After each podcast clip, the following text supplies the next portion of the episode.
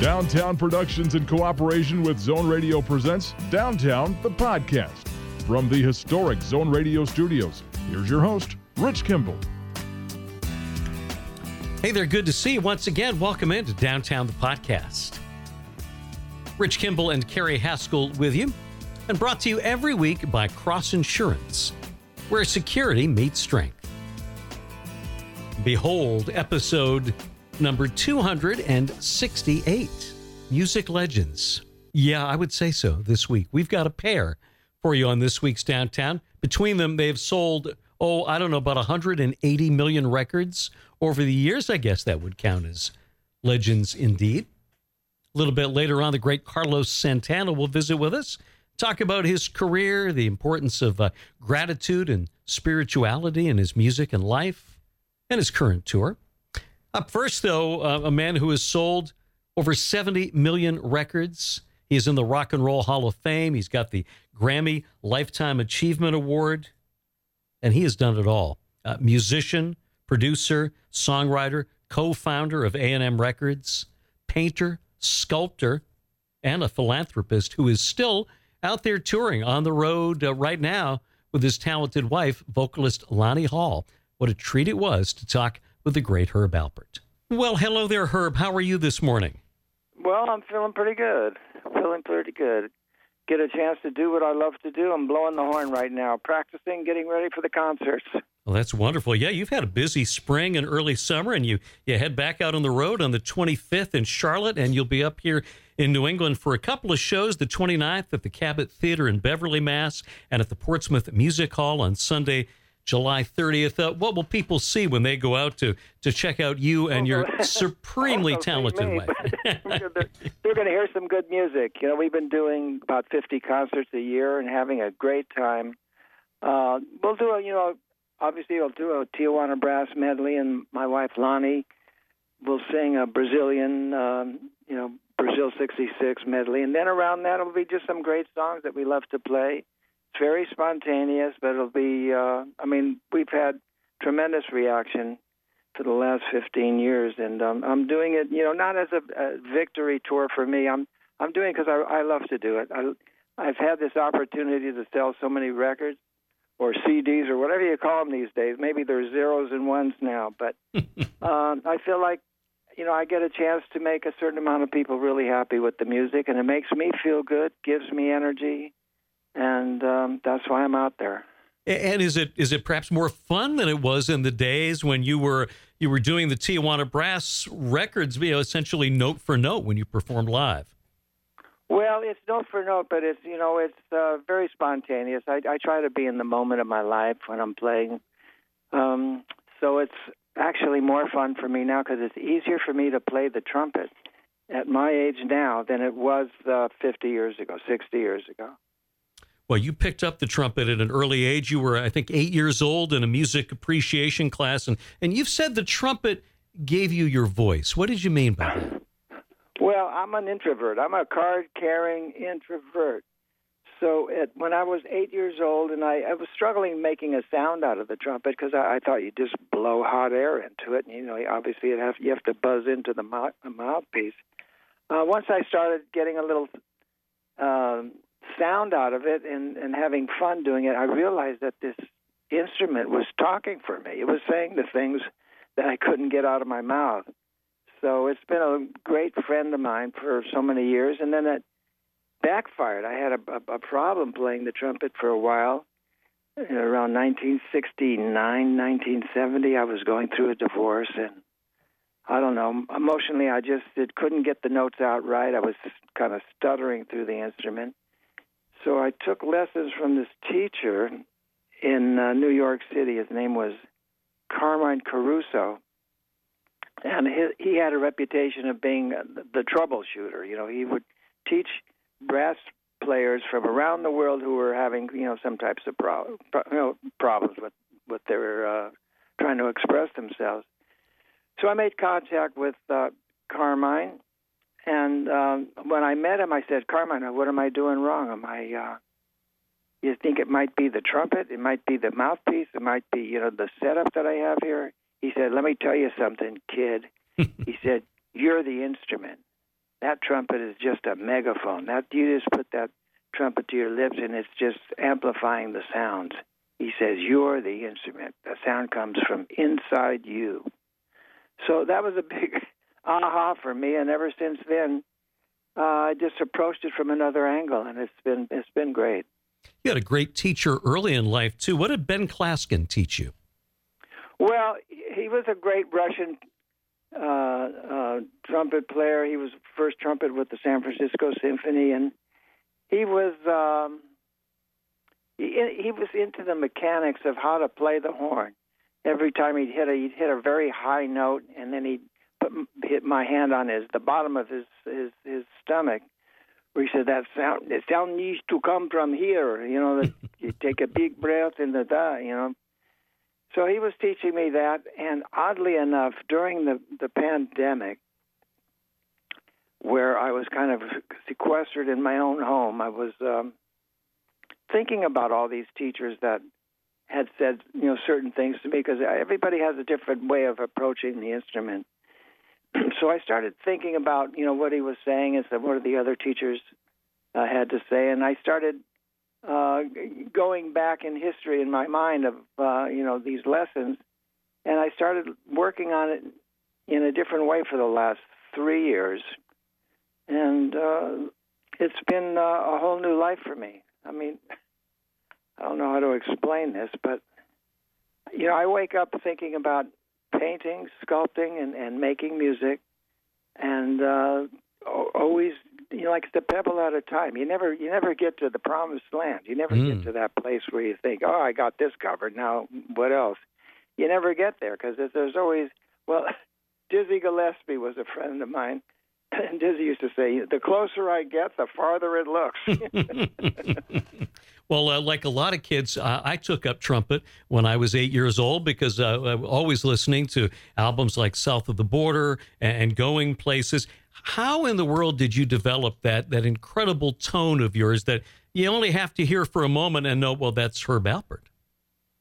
Well, that's what we're all looking for. You know, when I tell uh, students about, uh, you know, what's the secret of my success, you know, I, there's no secret. You know, I was just probing, practicing, listening, and trying to find my own voice because nobody wants to hear, you know, somebody a copy carbon copy of someone else's style. And I tried to do that for a while. I was trying to play like Louis Armstrong or Miles Davis or any of the trumpet players I really Harry James was another one.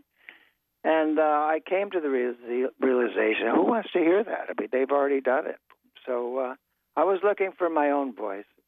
And when I hit on this uh, uh, Tijuana brass style, because uh, I heard these records with some some artists, you know, um, recording their their instrument or their voice, overdubbing their voice, and, and creating this sound. I tried doing that with the trumpet, and uh, out came the Tijuana brass sound. So uh, yeah, I'm very thankful that I found my voice, and I, I I stuck to it because after I had that first big record, The Lonely Bull, in 1962, I got letters from people and this one letter from this lady in Germany said, Thank you, Mr. Albert, for sending me on this vicarious trip to Tijuana.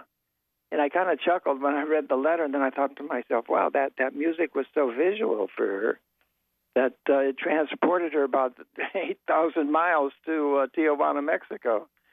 So I, I thought about, mm, I want to make that type of music, the music that kind of takes you someplace opposed to you know like elevator music, which is nice, it's, it's, it's soothing, but it doesn't take you any particular. Uh, it's not supposed to. Mm. But the music I'm, I'm making, I'm, I'm always trying to do something that's uniquely my own.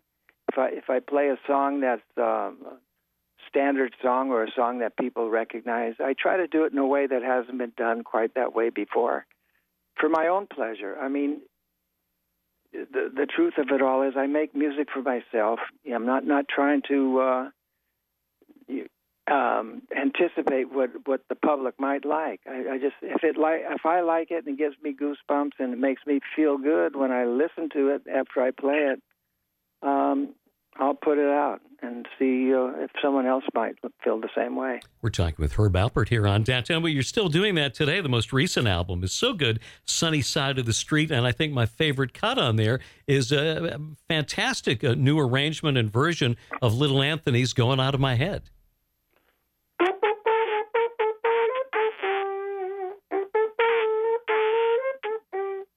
I mean? I'm doing that all day. I love it. I love it. That is great. Uh, so 1965, but you had such a big year. The uh, the Whipped Cream and Other Delights album came out. That blew up. It drove up the sales of uh, earlier albums along the way. So how did a a self-described introvert handle that level of attention?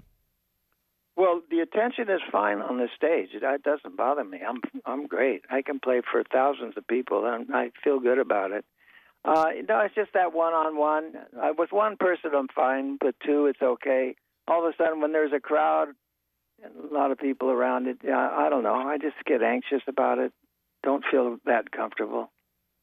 I, I tell people it's the same thing. I, I tell people I'm a professional extrovert, but in real life, I'm an introvert. Oh, well, now that's interesting.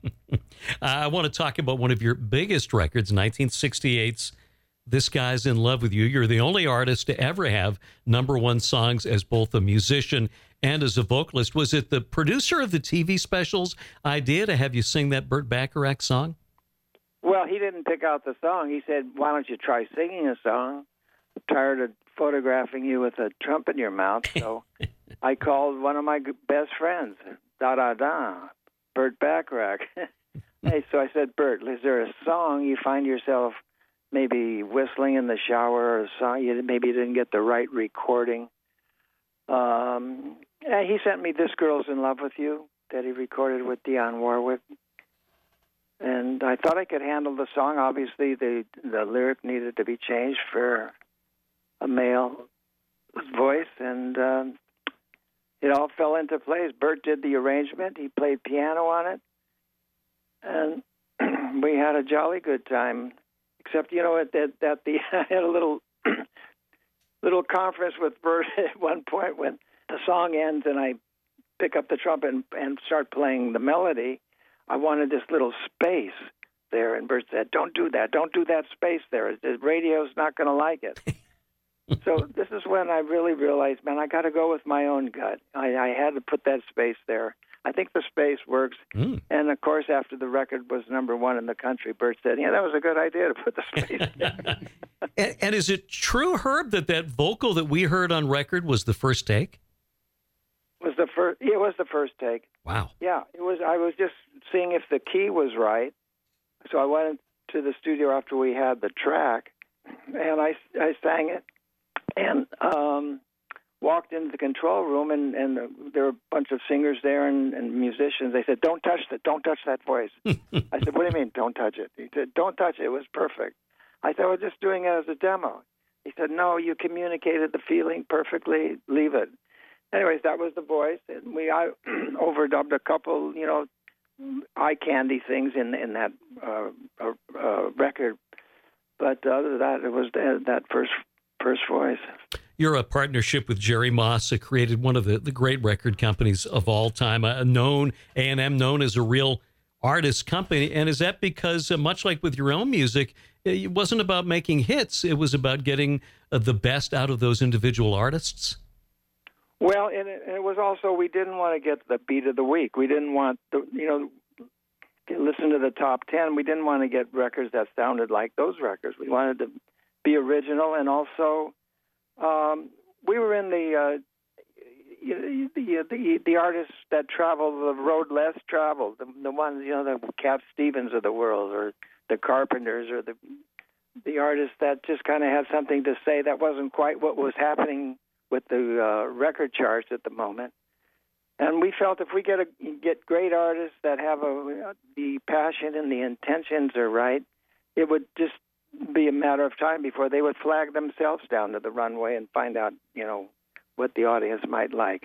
But you were uh, such a great A and R guy too. Uh, you had recorded a version of "Close to You," but you knew that would be perfect for Karen and Richard. Well, I thought I was going to release that record uh, for uh, for myself when I did it, and then I, you know, I tell this in concert because it really happened. I, I my head engineer at A and M, Larry Levine, who's a dear friend of mine, I said, after we mixed the record, I said, Larry, be honest with me. How do I sound singing? And he said, "You sound terrible singing this song."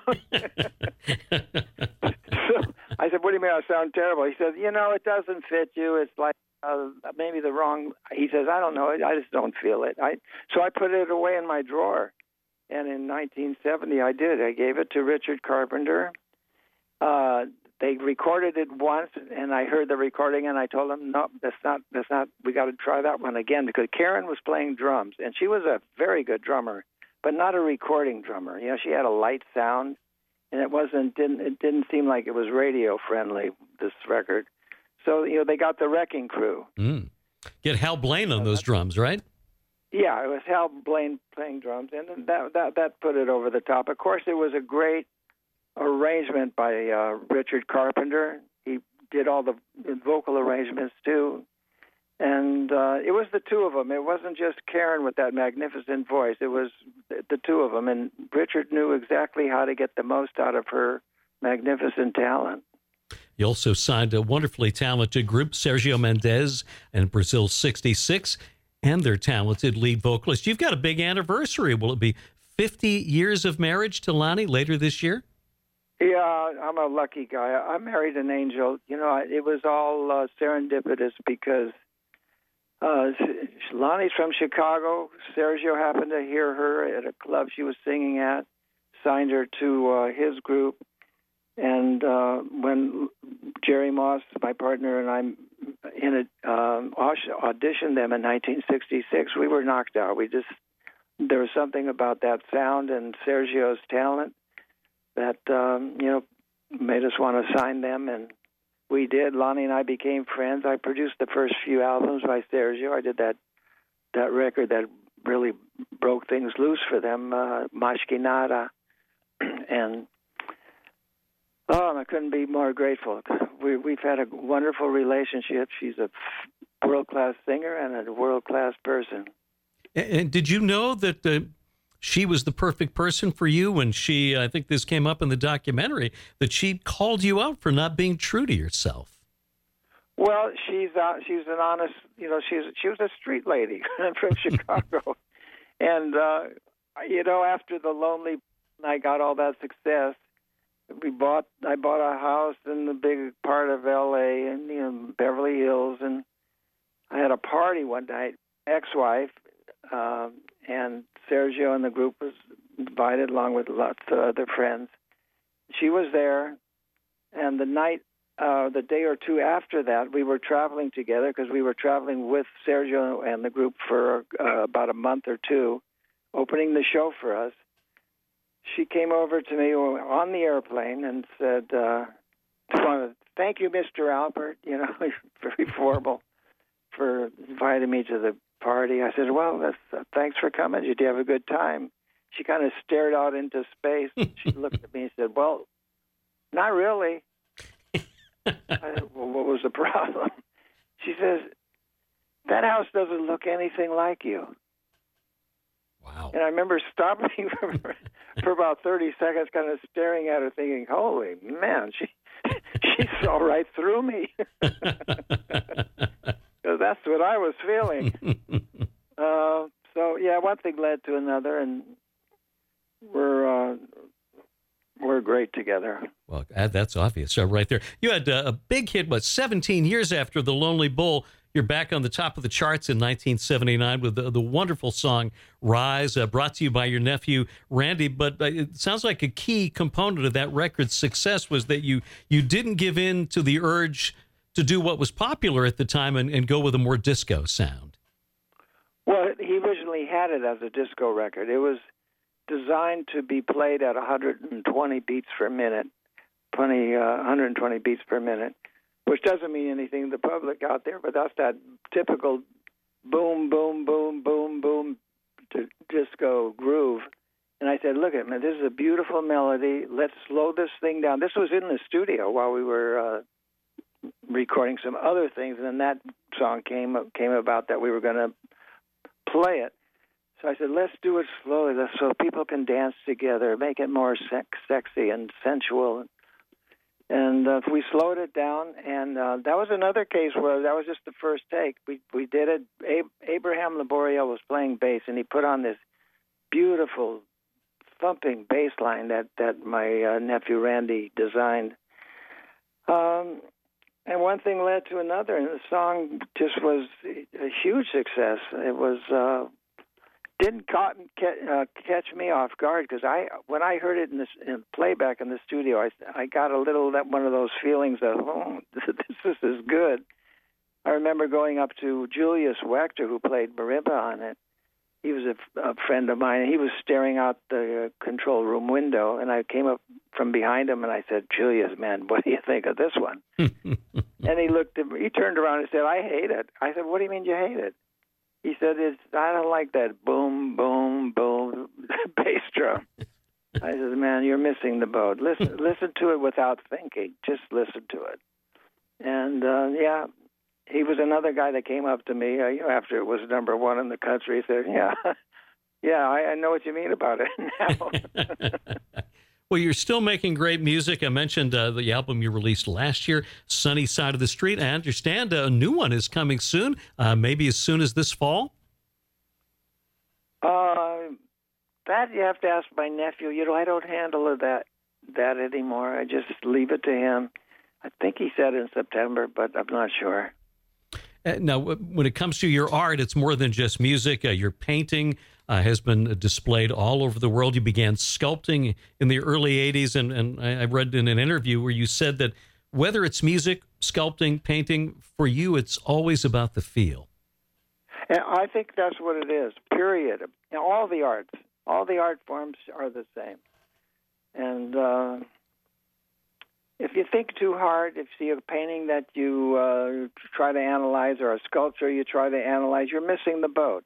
Or a song, you know, if you, the song either really gets you or it, it doesn't. You know how sometimes you're driving in your car and you hear a song and you say, "Whoa, what's that? I want to like to hear that again."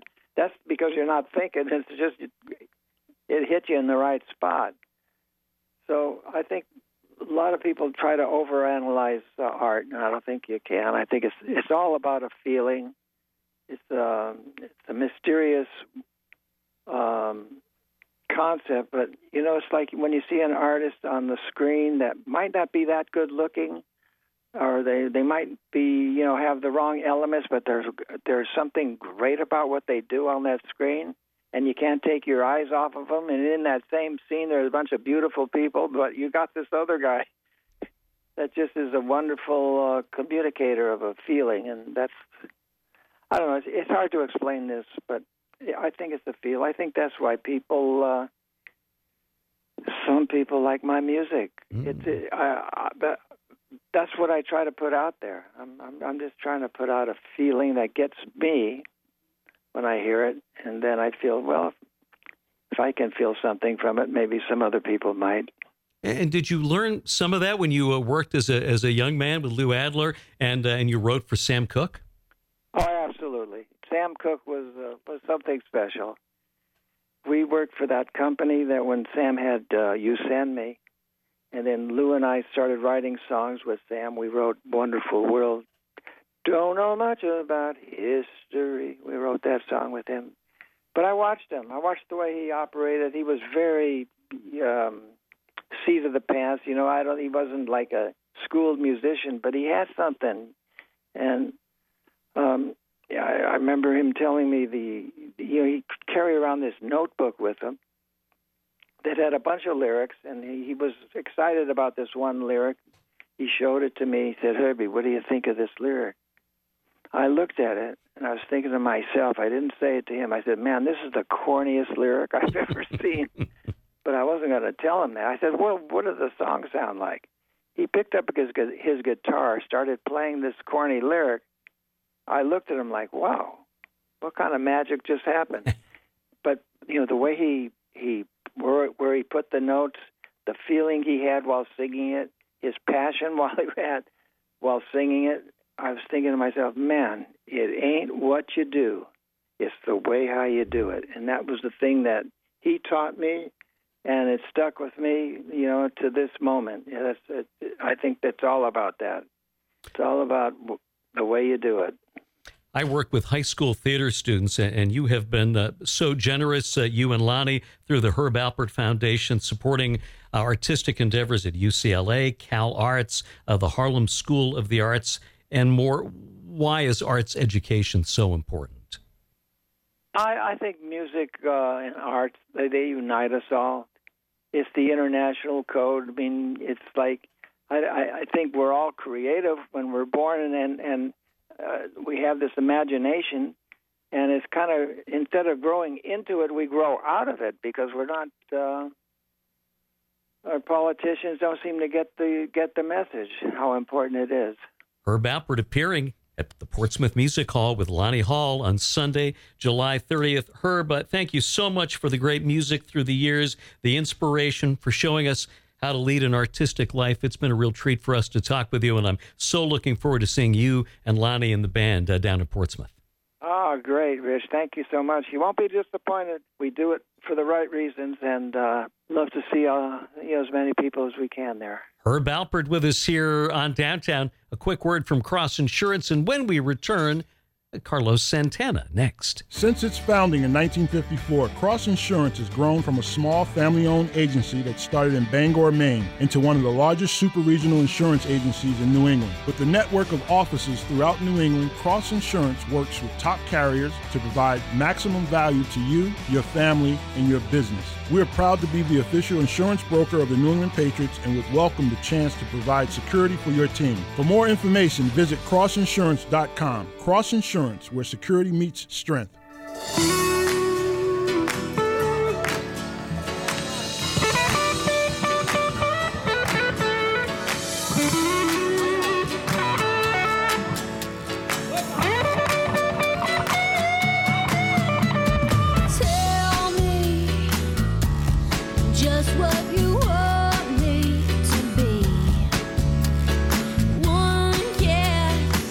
Guest on Downtown, another music legend, another member of the Rock and Roll Hall of Fame. He has sold over 100 million records through the years, has won 10 Grammy Awards, a trio of Latin Grammys as well, and is out on the road with his 1001 Rainbows tour. Great to talk with Carlos Santana here on Downtown. Hello. Well, hello, Carlos. How are you, sir? Pretty good yourself? I am wonderful, thank you. Appreciate you making some time for us today. Thank you, thank you, thank you. We're so looking forward to the show uh, here in Bangor. Now, you wrapped up the Blessings and Miracles tour in May. Have you been able to take a little break at all? Oh yes, we, uh, my wife and I, Cindy, we've been uh, we came to uh, replenish in Kauai. Well, that's not a bad place to replenish, right there. No, it's not. Uh, plenty of coconut, real coconut water, and sugarcane juice. Um, you know, so we're very grateful, very, very grateful. I wanted to ask you about that. It seems like gratitude plays a big role in your life.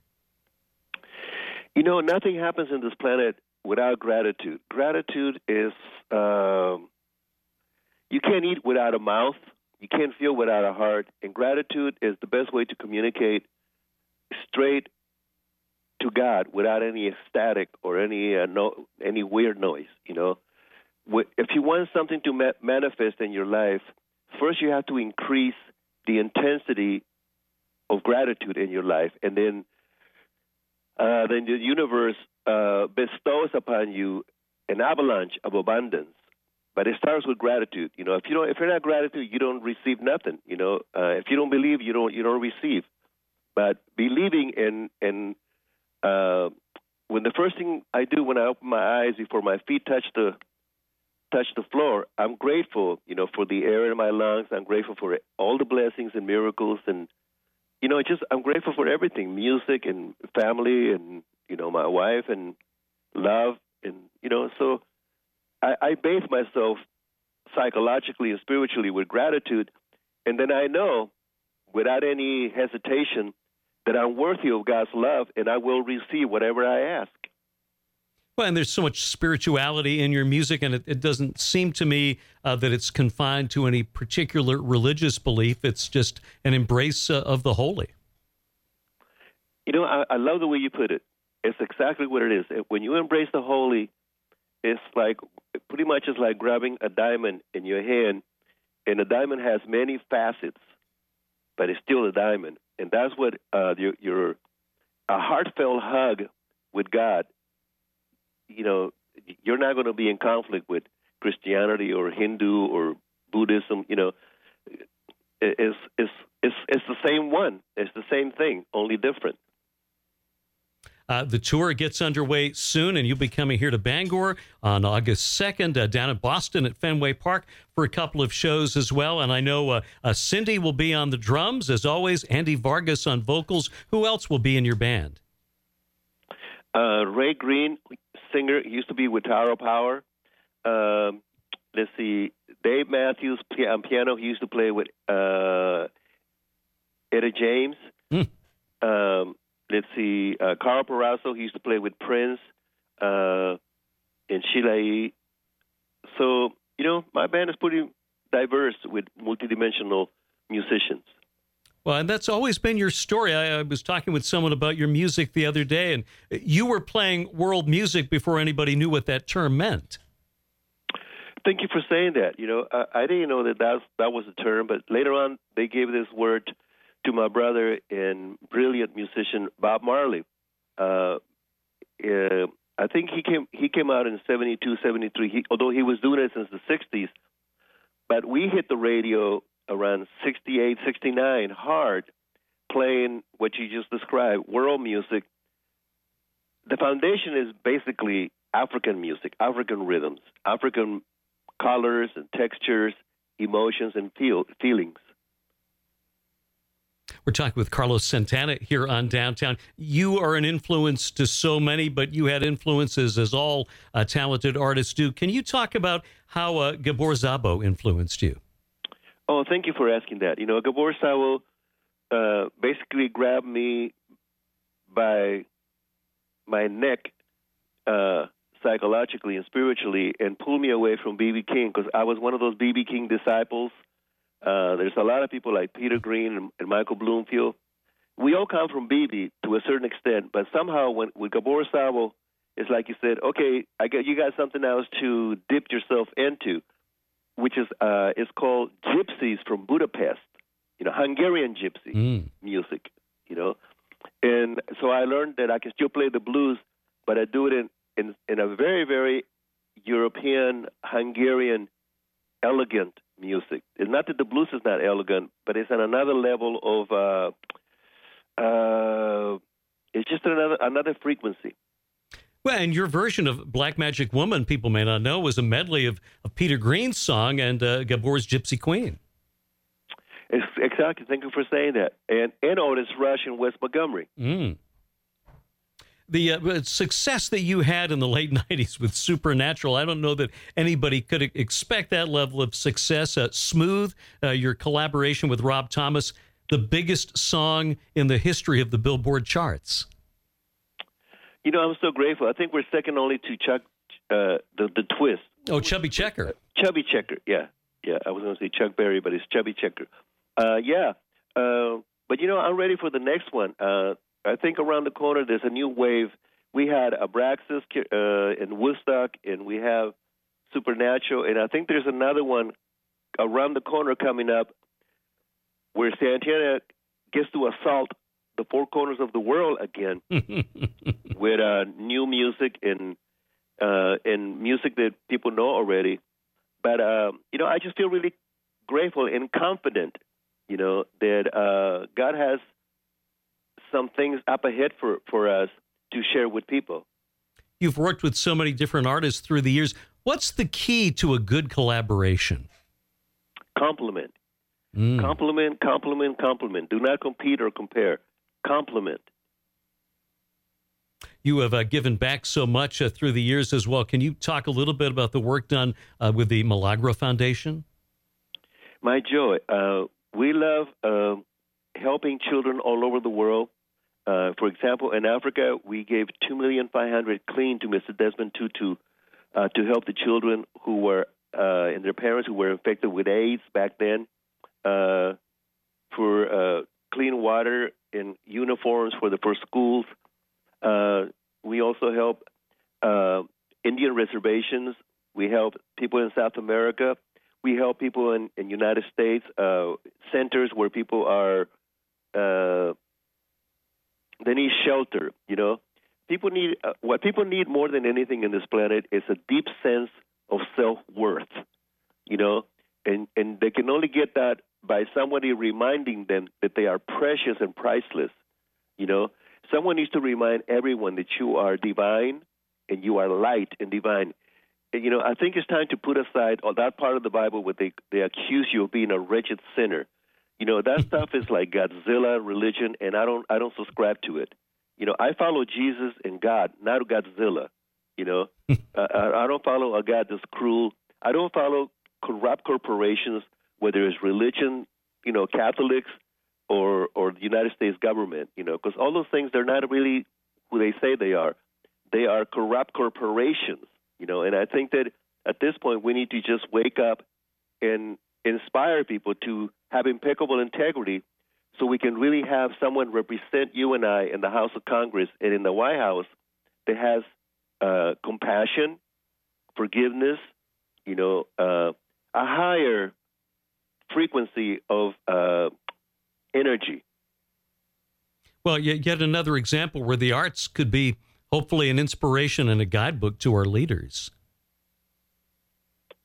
Yes, I think so. You know, I, I believe, I really believe that artists who present spiritual music, they uh, remind the rest of the people that everyone is capable to create and manifest divine miracles and blessings. Well said indeed. It's a great treat to talk with you, Carlos. Thank you so much for making time for us. I look forward to the show. Uh, be well and uh, safe travels on the road. Thank you. Best to your family and, and stay happy and have fun. The great Carlos Santana here on Downtown. Woo! That was uh, some music expertise and knowledge there over the course of this hour. What fun it was. Our thanks to Carlos Santana and Herb Alpert and you for joining us on Downtown. Brought to you every week by Cross Insurance, where security meets strength. We'll see you next time, right here on Downtown.